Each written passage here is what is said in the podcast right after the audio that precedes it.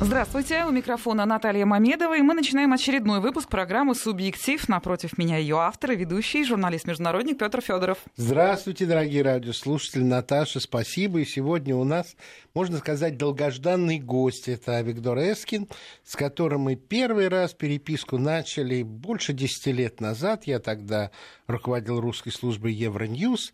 И Авигдор прислал письмо, в котором спросил, а не пора ли России и Израилю найти точки сближения, потому что многое из того, что обе страны считают приоритетами во внешней политике, совпадает. И разногласий, как ему кажется, меньше, чем принято полагать. И тогда, честно говоря, мне показалось, что еще как-то не назрела тема.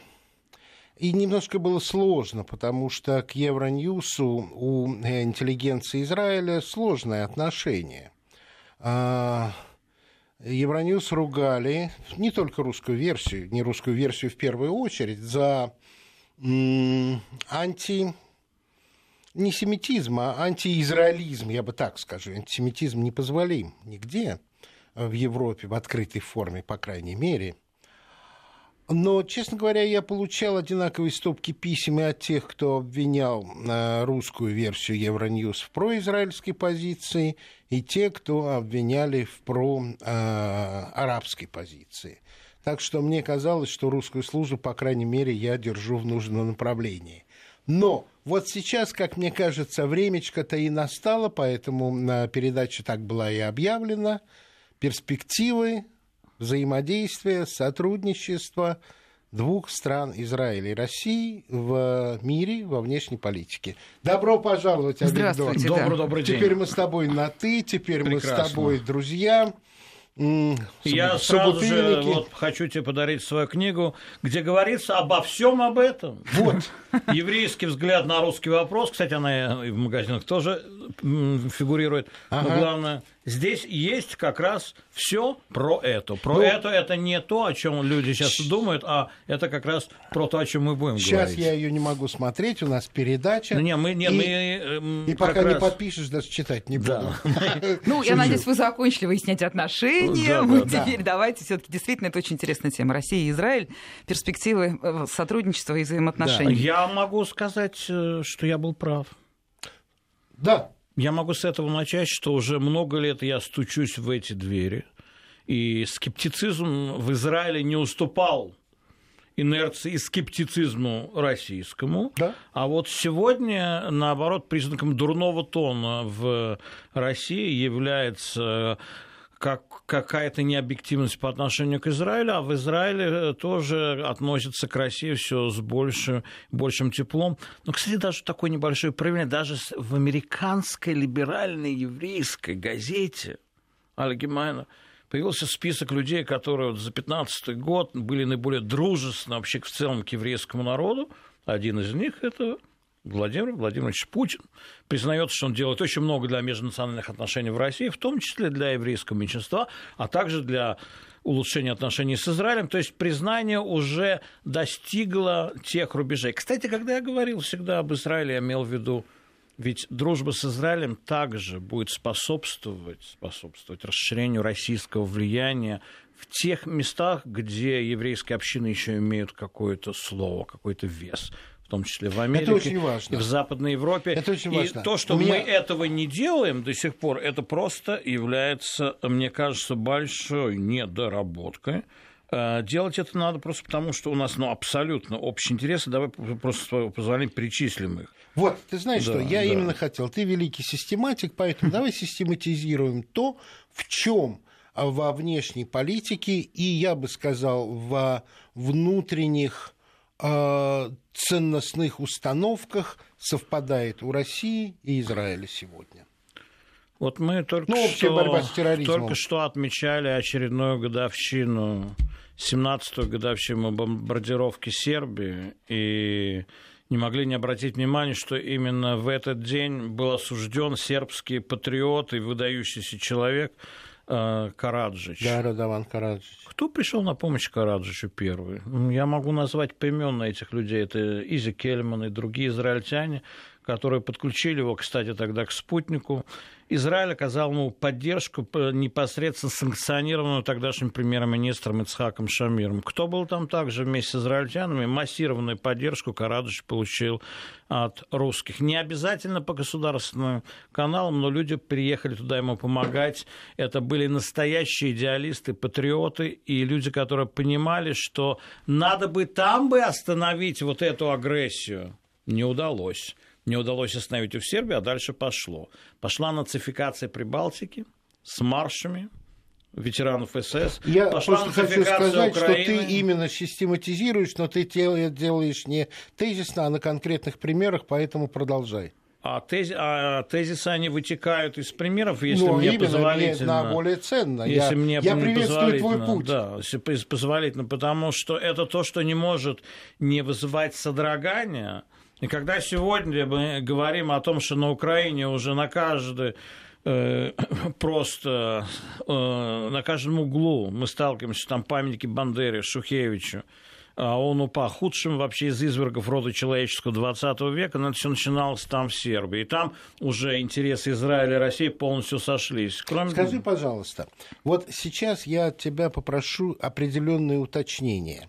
Когда мне говорят Европа, Запад, я всегда говорю, ребят, ну, все-таки это не единая штука. Когда мы говорим Израиль, и когда мы говорим вот об этих совпадениях, об этих движениях, какую часть Израиля мы видим? Ведь Израиль тоже, как бы скажем, ну, на уровне э, премьер-министра един, на уровне президента един, а на, на уровне общества слышны разные голоса из Израиля. Ты о каком Израиле говоришь? Точное, э, точное замечание. И точное сейчас, э, позволю себе сказать, будет с моей стороны уточнением. Есть действительно официально Израиль, это правительство Кнессет. И когда, например, э, правительство Израиля распорядилось оказать помощь сербам, угу. это говорит о многом. Бесспорно. И единственное... А было распоряжение прямое? Да. Сегодня могу сказать, что да, это было... Тогда это не было публично? Нет. Нет. Ну тогда об этом чуть-чуть подробнее, потому что этого не знаю. Люди, Никто. которые там работали, они все были связаны либо с военной разведкой Израиля, либо с Мусадом, так или иначе были связаны, ну, например, как свежие отставники.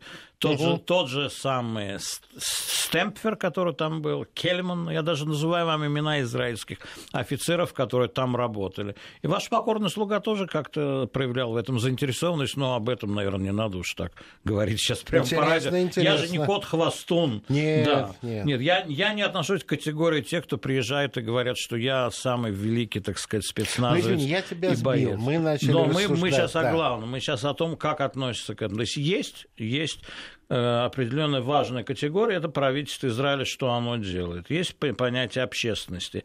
Вне всякого сомнения, что десятки лет – противостояние Израиля и арабского мира, когда Советский Союз помогал арабскому миру, они, несомненно, сказываются и сегодня даже еще неким рикошетом на отношении к России. И в России сказываются, в России тоже сам самое. знаешь прекрасно. Точно так же, как наоборот, когда, например, уже в конце 70-х годов в Израиле в принципе существовал как бы анти советский консенсус, угу. но была очень сильная инерция еще отношения к Советскому Союзу тех людей, которые говорили, при нас ничего не говори плохого о русских. Я помню это еще 80-е годы. еще ну, как? Они... Советского Союза. Да нет, нет, десятки тысяч людей говорили, они нас освободили из лагерей смерти. Понятно. Не смейте про них вообще ничего, ничего говорить. Мне, мне, люди говорят, мне все равно, что они сейчас делают. Они освободили нас из лагерей смерти. Знаешь, у меня... есть, вот это очень я важный тебе одну момент. штуку расскажу. У меня эта история была в Сиднее почти 25 лет назад. Мы шли с оператором, просто разговаривали по-русски. И вдруг э, перед нами на колени упала пожилая женщина. На колени? Да. Мы ее стали поднимать, спрашивать, плохо, неплохо. Нет, говорит, я услышал русскую речь. Я не буду ну, ее ломанный русский язык подавать, это ни к чему совершенно. Я румынская еврейка. Меня должны были сжечь. Пришли ваши солдаты, я живу только потому, что пришли ваши солдаты. И с тех пор для меня русская речь как глаз небес. Это, это реальная история, это, знаете, дорогого стоит. Это реально по отношению к огромному количеству людей в Израиле, и второе поколение тоже. Но сегодня мы заканчиваем уже переживать вот эту инерцию, да. которая возникла как раз в против... противостоянии израильско-арабском, когда Советский Союз был на стороне арабов. И что это значит? Я приведу конкретный пример опять же. Два с половиной года назад, еще за полгода до Майдана, израильский Кнессет, 62 депутата из 120 подписали воззвание в Европарламент о том, что они озабочены происходящим на Украине, то есть нацификацией Украины, отметили там антисемитизм и русофобию. Слово русофобия было употреблено там. Это большинство израильских депутатов Кнессета. Дорого стоит. Вы не найдете ни одного высказывания, ни одного израильского депутата Кнессета в осуждении присоединения Крыма вы не найдете ни одного высказывания, ни одного депутата израильского Кнессета, или тем более членов правительства, которые хоть что-то бы сказали критическое в адрес политики России по отношению к Украине. То, что Израиль несколько в тени, Считает, это официальная позиция, официальная это позиция не наш кризис. Да. да, это не наш кризис, это я многократно читал. Но, но, но, но на самом же деле те факты, которые я вам привожу, прибавим к этому, что гуманитарная помощь немало идет в Новороссию из Израиля но отнюдь не из сектора газа и не из Арабских Эмиратов, кстати. Э, то, что были добровольцы, пусть их было там дюжина другая, но они все-таки были. То, что демонстрация в Израиле в поддержку Новороссии против нацизма на Украине, это обычное явление сегодня. Обратных демонстраций намного меньше. Это бывшие, собственно, жители Украины, не ну, обязательно ну, еврейского происхождения, да, да, да. действующие при помощи украинского посольства. Вот общий баланс, он совершенно другой, чем где бы то ни было. Но мы сейчас подходим еще к другому, что на Ближнем Востоке. Когда Россия начала выводить потихоньку войска, и сейчас из Сирии, реакция в Израиле была, ой, как жалко. Я могу вам показать несколько аналитических статей в ведущих израильских газетах, типа вакуум какой-то появится ну, какие сейчас. Ну что, Гаарец это писал? Э, Варов, честно говоря, не помню то, что это была статья в NRG, то есть Марив помню, ага. Марив помню, идет Ахронот помню. Oh. Помню. Да-да, две другие ведущие газеты, помню, и там, и там статьи в духе, но сейчас же образуется вакуум, и что, и как. То есть когда Россия... Опять-таки при том, что официальная позиция Израиля – это не наш конфликт. На самом деле Израиль не вмешивался. На самом деле Израиль тут не вмешивался в тот конфликт и правильно делал, очень разумно, потому что любое израильское официальное вмешательство, оно собственно, э, привело бы ну, в немалой степени к обратным результатам, Согласен. ибо это помогло бы э, мобилизовать какие-то силы и, внешние и шиитов, и суннитов, и террористов. Не нужно ни туда, угодно. ни туда было соваться, да. но, но позиция Израиля была в высшей степени благожелательна по отношению к России не с первого дня пребывания России, не Еще с первого надо дня. Надо было понять, что происходит. Надо было понять, что происходит, но как только Натаньяу приехал, договорился обо всем с Путиным, и вдруг Путин обнаружил, что Натаньяу выполняет полностью все, все договоренности. И, и Это визит Нат... еще 2015 года. Да, да, да, да, да. И наоборот. И Натаньяу убедил, что Путин выполняет все, о чем они договорились. Вдруг выяснилось, что, оказывается, можно сотрудничать. И началось реальное военное сотрудничество, обмен информацией. Как вы понимаете, это не только в воздухе не сбивать друг друга. Ну, это Конечно, было не только нет. в воздухе не сбивать друг друга, это была и передача нужных данных с израильской стороны. И когда, кстати говоря, террористы сбили российский самолет над Синаем, это израильские беспилотники, они указывали на то, где искать где тела. Это я слышал, они первые, кто туда прилетели. Не дай бог, если да. бы их там бы не было, у ну, Египта да. не было бы возможности так быстро найти. Просто, ну, вы понимаете, совершенно другие были бы результаты да. поиска. А, Виктор, скажи, это, пожалуйста. Это называется сотрудничество. Скажи, пожалуйста, при всем при том, что, как бы скажем, на Израиль очень трудно нажимать, но все, что ты рассказал, у меня, по крайней мере, может вызвать вопрос о том, не испытывает ли э, Израиль в этой ситуации нажим со стороны Вашингтона. Разве им это может понравиться? Очень хороший вопрос. Вопрос, э, на удивление, глубокий и точечный. Я не гарантирую, что так бы все быстро и хорошо развивалось, если бы до этого не произошло полного разрыва на личном уровне между президентом США Бараком Хусейном Обамой и нашим премьером Натаньяу. То есть это два человека, которые друг друга просто физически не переносят.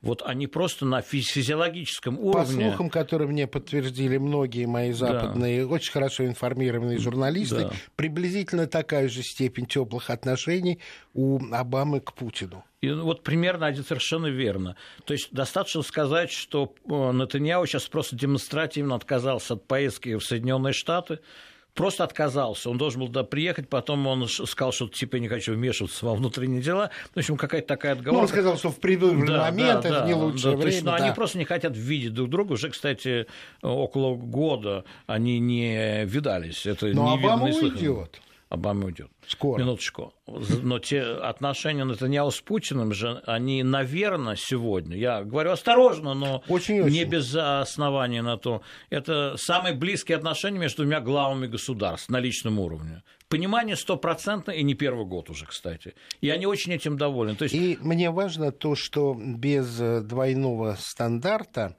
а, насколько я понимаю, Нетаньяху признает важный момент. Путин делает то, что говорит. Я э, с этого начал, что оба. Угу. Но Путин видит, что Натаньяо тоже да. выполняет свои обязательства.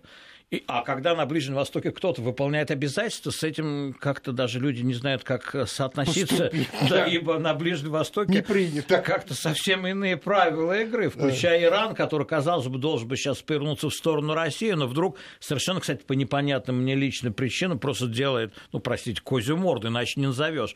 Они срывают контракты. Да они просто, и Иран вдруг по отношению к России начал себя вести совершенно несуразно, непонятно, и э, поэтому вообще, э, то есть куда, о чем они думают, зачем ты они знаешь, делают, ты сейчас коснулся, ты сейчас коснулся вопроса, который меня ужасно интересует. Это отсутствие последовательности. Но при всего, этом, да. но при этом а, он лежит за пределами моих пониманий, но исследовать, скажем, традиции иранской дипломатии, начиная с персов, в принципе, ничего не изменилось с тех времен история с Грибоедовым, с Совершенно Алмазом. Шах, все. Вот, тем не менее, я бы очень хотел поговорить, это так я в воздух говорю, не, не к тебе обращаюсь, со специалистом, который бы мне про Иран побольше рассказал из того, что можно. Опять же, я, я могу привести несколько знаковых, ярких примеров есть такое модное слово знаковые, знаковые примеры. Да, да. Да. Мы не будем говорить неправильное слово озвучить, а слово знаковое, наверное, все-таки его можно нормально, употреблять. Нормально. Да,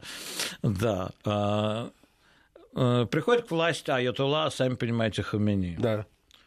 Заканчивается эра дружбы с Израилем, 1978 год, да. и с Советским Союзом, да. которая шла тогда параллельно, кстати, у Шаха. Начинается нечто совсем новое, и вы и мы становимся малым сатаной. Угу. Дальше война с Ираком. Ирак почувствовал, что можно что-нибудь хапнуть. Да. И Ирак полез на Иран. Причем мощно, мощно. Причем, знаешь, да, уже да. все открыто, да. не, перед, не без подзуживания Вашингтона. Вот. А дальше происходит Который оскорбленный да, да, да. А, Тегераном даже направлял своих морских котиков захватывать иранские нефтяные платформы. А потом платформы. происходит очень интересно, к кому обращается Айтулlah Хамини с просьбой купить оружие? К сионистам, к израильтянам.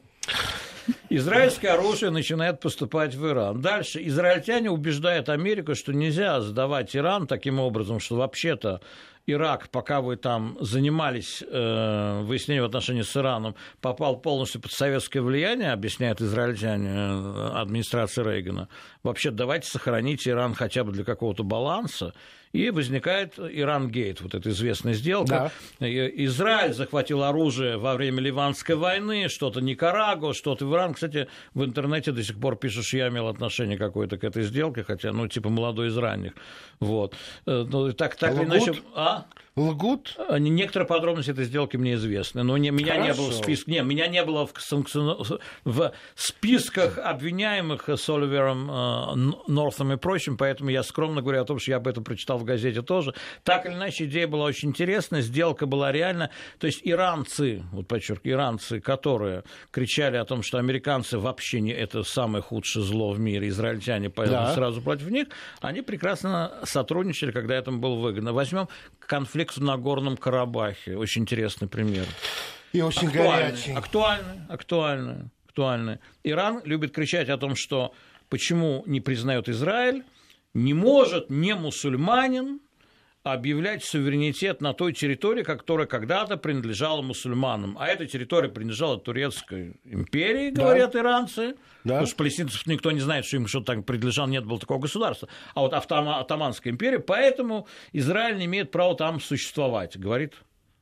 А когда выгодно, говорят совсем иное. Причем тут как бы турки, сунниты, и вообще не самые большие друзья. А вот на Горном Карабахе Иран скорее поддерживает армянскую сторону. При том, что, как известно, Карабах находился в руках у не просто мусульман, шиитов, то есть вакф да. в десятой степени. Да, да. Там же в основном шииты в Азербайджане, ну, процентов на 80. А Иран говорит, ну ничего, ну, шииты, шииты. Она выгоднее сейчас иметь дело с Арменией. Это типичный Иран городе Тагеране а, секуляризация полная, мечети почти там никто давно уже не видит дресс-код соблюдается ты частично, но кадры, то есть, ты помнишь, это совершенно это все другое. Ты это... помнишь кадры восьмилетней давности, когда э, пытались раскачать э, Иран во время парламентских выборов, были да, массовые да, да, манифестации. Да, да, да, да. Сколько женщин Мурфи. было?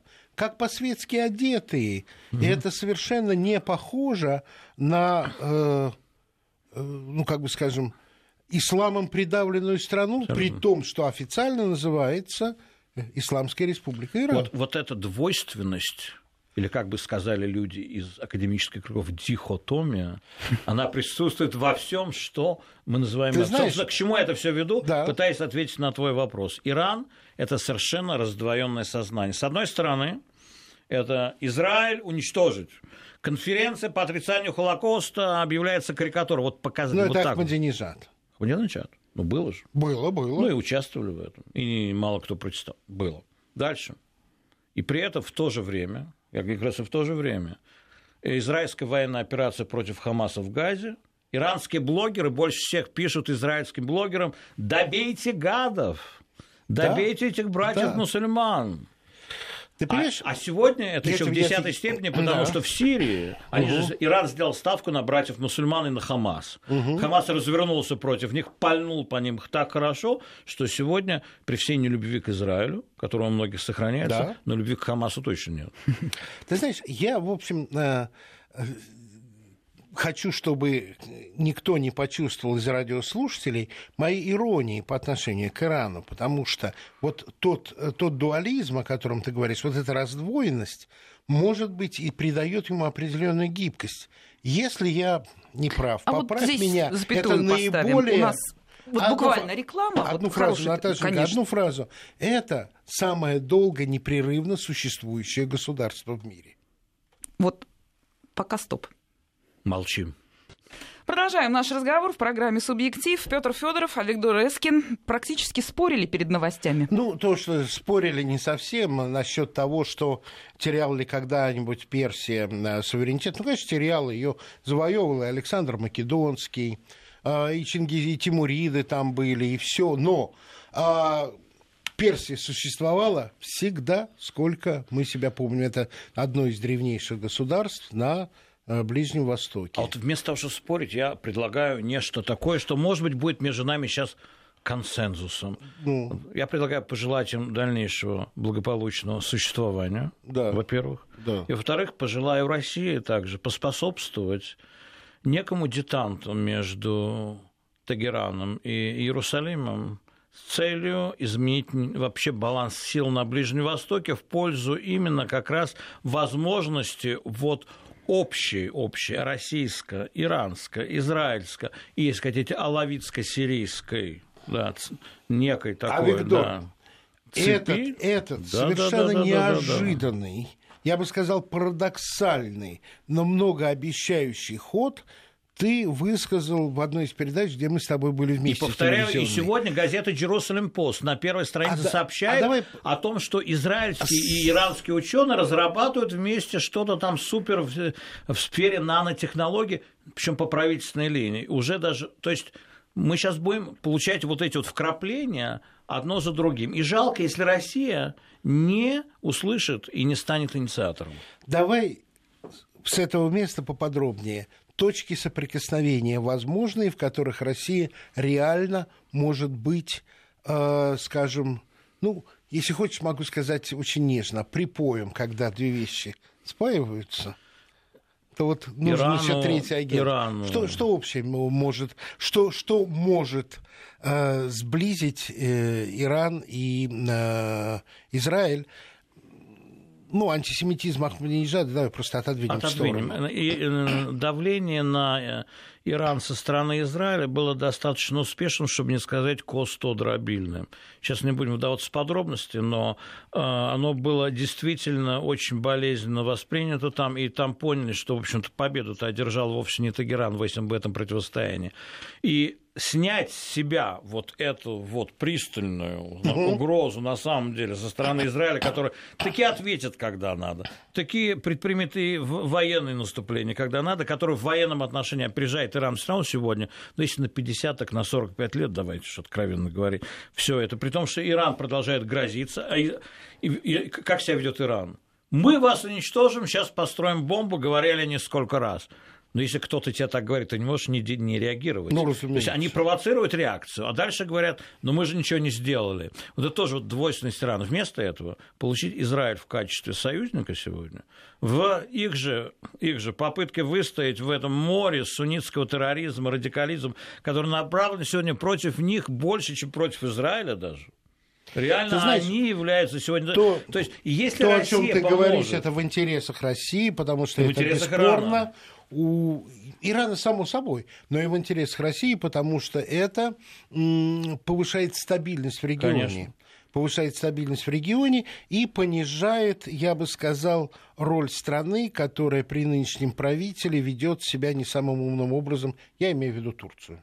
Турция, Саудовская Аравия, Эмираты эти все страны, они являются сегодня геополитическими противниками как Израиля, так и Ирана, так и России. Да. В этой ситуации естественным образом коалиция антитеррористическая выглядела бы и самым, самым, собственно, естественным образом. И никто, кроме России, не сможет этого сделать, потому что при всем уважении к нашему премьер-министру, но он, когда вошел в эту игру против Ирана и настроил вообще там две трети американского сената и конгресса, да, победив в американском позиция, общественном да? мнении против Обамы, да. ему менять сейчас позицию тяжело сразу тяжело, же. Тяжело, сразу же. тяжело. Иранской стране, которая тоже кормила своих избирателей тем, что мы дойдем до Иерусалима и установим там еще какую-нибудь новую мечеть на, вместо Иерусалимского храма, тоже, тоже тяжело, тяжело в одночасье. А причем когда начинается позиция, работа да, конкретно... позиция да. Нетаньяху мне, в общем-то, понятна, потому что а, она а, ну, если угодно, я могу нашу зеркальную российскую позицию привести, когда НАТО все ближе и ближе продвигается к нашим границам, когда НАТО заявляет ну, да. о том, что они остановят российскую угрозу, мы говорим, а где угроза? Они говорят, есть, есть, мы знаем, знаем. Ну вот, ну вот как сейчас с ними а, трудно, и по-другому Россия дипломатически, официально вести себя к, по отношению к этому не могла, как и не мог Нетаньяху вести себя по-другому к тем угрозам, которые исходили из Тегерана. Это понятно. И ты знаешь, конечно, я хотел бы, чтобы нас услышали, потому что это очень оригинальная, интересная, реализуемая, на мой взгляд, идея. Извини, трудная. Извини, вот представь себе код Ханюн. Он ход конем. Ой, кот конем, это очень конём, хорошо прозвучало. Да, да. Ход конем. Да. Да, конем. Все верно. Который в одночасье превращается в трех ферзей. Когда да. э, кто-то из главных действующих лиц в России говорит, Тагеран, Иерусалим, приезжайте в Москву, и мы обсудим следующее. Вы прекращаете взаимную вражду в течение суток, а мы вам гарантируем в Совете Безопасности и вам, и вам вето на любые санкции против вас. С этого момента отпадает зависимость Израиля от Соединенных Штатов Америки в значительной степени. Израиль поворачивает в сторону России, начинается сумасшедшая совместная военная разработка, как понимаешь, технологическая.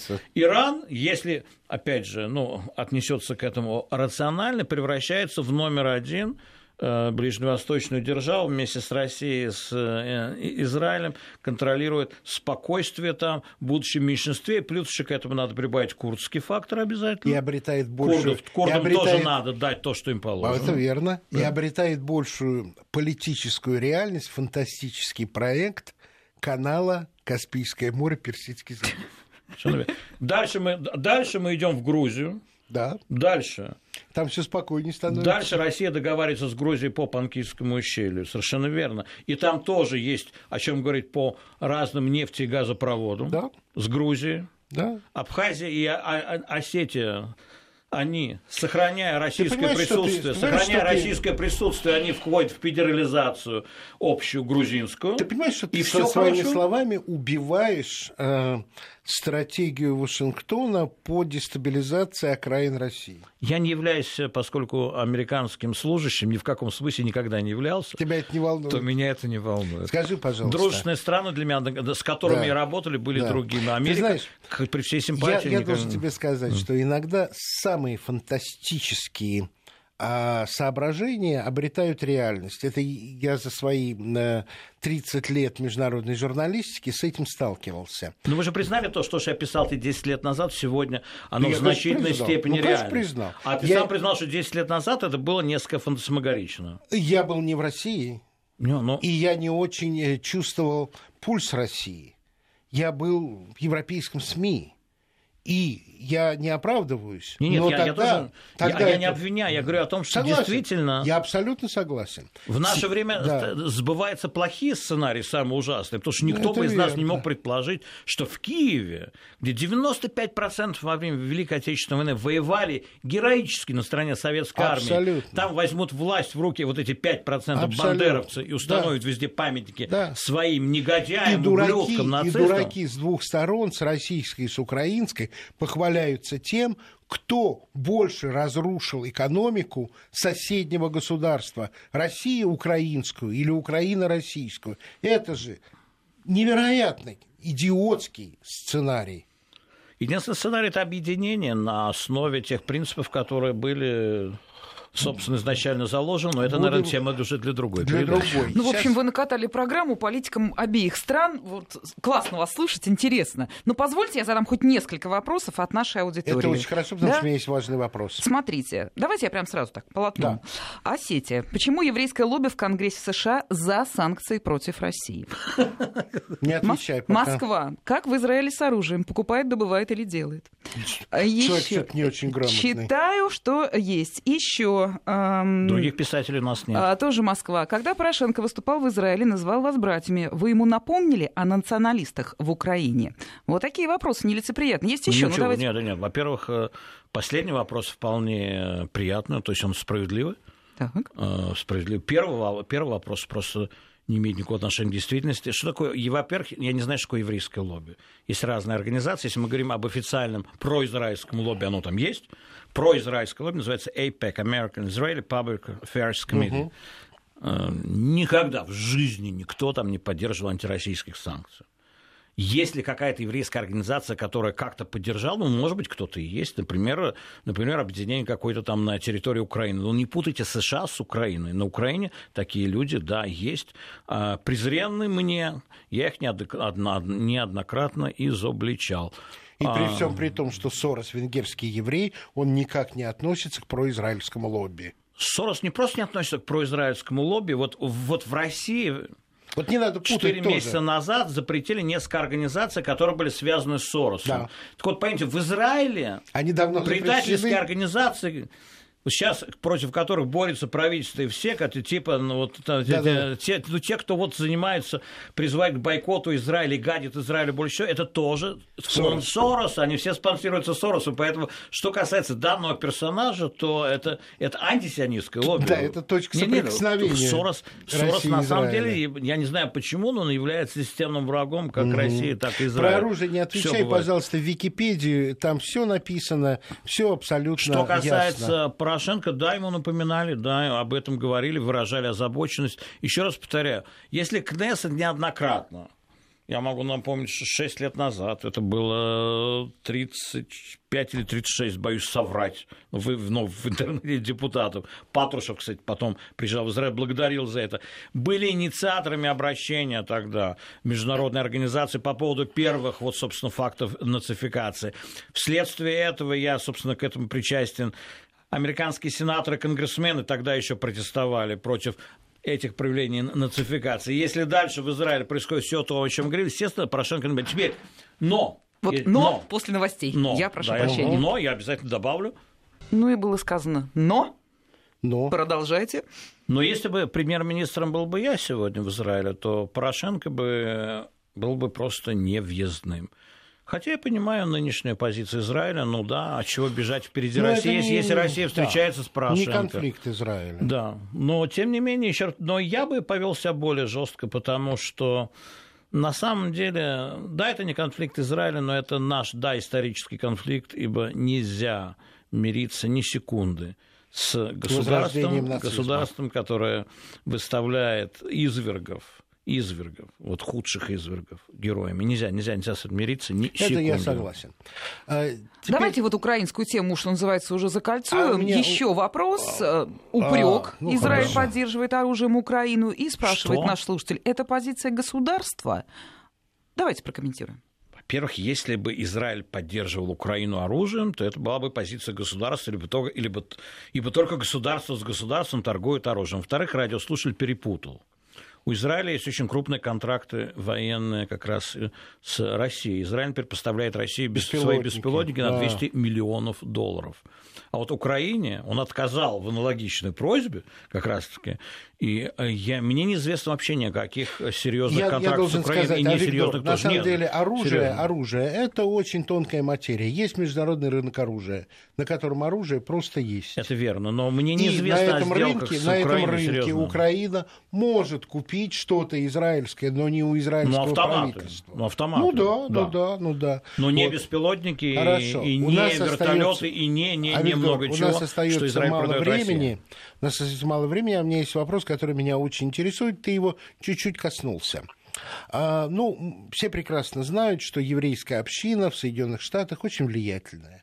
И в мире искусства, и в журналистике, и в политике. Э, как, Адвокаты, как... банки тоже, да, там присутствуют. Верно. Да, да, А, и я, понимаю, я понимаю, что это сообщество да. тоже не едино. Полагаю, что все-таки э, в массе своей должны относиться с симпатией к Израилю. Или это не гарантировано? А, относятся к Израилю с симпатией, я думаю, почти все, но для очень многих есть приоритеты, э, Свои, которые, которые превалируют над произраильской позицией. Поэтому возникла очень интересная картина, которую, опять же, это отдельная передача, да. но я вот как-то схематически попытаюсь я э, только иду на конкретном примере, вопросу. на конкретном примере сказать следующее. А, если мы берем демократическую республиканскую партию или кандидата демократа-республиканца, ну, для начала партию, то мы видим примерно всегда одну и ту же картину, что 70% американских евреев голосуют за демократов, угу. в том числе голосовали за Обаму. Угу. А 30% за республиканца, это может быть 65 и 35 Ну, неважно. Если мы возьмем при этом республиканскую партию, там поддержка Израилю будет на уровне там, 80%, если угу. не 90%, причем безоговорочная, да. очень решительная если не у президента, то у следующих лиц. А в демократической партии, наоборот, мы сейчас сталкиваемся с разного рода очень неприятными явлениями. Я не уверен, что там Израиль дотягивает и до 50. То есть интересы Израиля и еврейской общины Америки в данной ситуации расходятся, расходятся, потому что Израиль скорее делает ставки там на консерваторов, Угу. А американская еврейская община традиционно, и в этом не только ее вина, но и вина республиканцев, наверное, делает ставку на демократов, которые всегда представляли там меньшинство. Это традиционная американская политика. Скажи, пожалуйста, вот из того, что ты сказал, можно ли рассчитывать или работать в направлении того, чтобы часть хотя бы произраильского лобби в идеале, конечно бы, и хотя бы часть журналистского корпуса, которая близко к произраильскому лобби, во-первых, поддержала бы идею более тесного сближения России и Израиля, во-вторых, работала бы в направлении вот этой пока, кажется, фантастической идеи на треугольника на э, Израиль, Россия, э, Иран – Э, и вообще в этом направлении можно ли работать и нужно ли работать? Ну, я не, не открою секрета, что все пророссийские инициативы за последние шесть лет в Вашингтоне, которые касались именно, вот, скажем, Украины и даже в некоторых случаях Прибалтики, к ним имела отношение та или иная произраильская группа. Угу. Во-первых, это уже существует. Э, для этого нужно желание работать и сотрудничать. И просто, к сожалению, Россия на сегодняшний день очень мало вообще делает, что бы то ни было, для продвижения своих идей за пределами Российской Федерации. Я не хочу сказать, что ничего не делать, но это очень-очень мало. Я имею в виду вот как раз этот это уровень, не, не Russia Today, который активно работает, я говорю сейчас а именно вот конкретно об этих я говорю, да, я говорю об, о том, этом направлении. О том, что необходимо, необходимо mm-hmm. России для изменения ситуации просто начать сотрудничество, mm-hmm. приглашать людей, обмен, инициатива ну, Советский Союз э, не нуждался в моих советах, как инициировать разные международные мероприятия. Россия сегодня есть что сказать в Вашингтоне. Если бы я был бы сегодня первым лицом Российской Федерации, я бы несколько раз в неделю повторял бы одно и то же американцам. Как вы смеете поддерживать режим, который глорифицирует Бандеру, Шухевича, а он упал на уровне государственных постановлений и законов. Я бы сказал американцам бы еще раз и еще раз, и еще пару несколько раз в неделю, давайте сперва вместе потребуем от них денацификации, а потом будем решать все остальные вопросы, в том числе Минское соглашение. Вот эта позиция, она выигрышная, она победоносная, и она вот победородная. Это, и вот эту позицию можно надеяться, как эхо, э, повторяли Конечно, ну, надо было бы, конечно, привлечь к этому все возможные силы э, здоровые из евре... и среди еврейской общины в Израиле, конечно же, это не, не может, не может не быть не поддержано. Не может не быть поддержано. Опять же, не надо, не спорный вопрос. Я сейчас не говорю ни о чем, что может вызывать я споры. Понимаю. Я говорю о том, что как дважды два четыре. Еще бы я сказал все-таки, вы знаете, прямой наводкой из артиллерии расстреливать жилые кварталы Донецка и Луганска тоже некрасиво. Вот они не стреляли по Днепропетровску и Киеву. Нравится или не нравится ли кому-то господин Захарченко, я считаю, что там много недостатков. Там есть кого из тюрьмы освободить им тоже, да. Ну, сербы тоже не стреляли по столицам НАТО и Вашингтона, но получили 17 лет назад многодневные бомбардировки. Пришло время, и Дональд Трамп встал и сказал, верно. прошу прощения у это сербов. Верно. И это очень-очень существенное заявление. Так вот, чтобы Америке потом не просить прощения у других, надо им сказать, друзья, те, кто героизирует худших из извергов рода человеческого и потом применяет еще на практике их идеологию при пытках, при арестах, не надо, не надо спешить их поддерживать.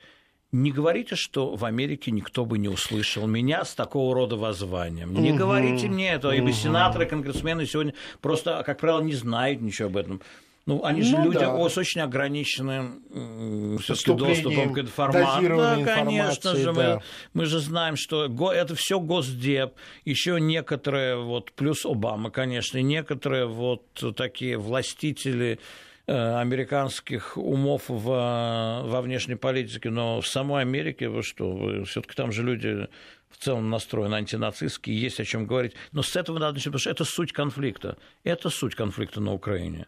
Хорошо. Не Крым, не Донбасс, а именно вот в чем суть конфликта. Если бы Украина денацифицировалась, Минские нет, соглашения было бы выполнить нет, проще. Ситуация с Новороссией была бы решена совершенно автоматически, так или иначе, даже был, было бы не столь важно. Открытые границы. Ну, в общем, да, в если посмотреть те методы решения, да. которые часть киевской э, политической э, элиты предлагала в отношении Донбасса, это да. войдем войсками, в концлагеря не согласны, ну. остальных запугаем, и вот тогда это снова То, станет нашей а, территорией. А с другой стороны, пока не произойдет настоящая денацификация Украины, никакие Минские соглашения не могут работать по ну, определению в полную силу.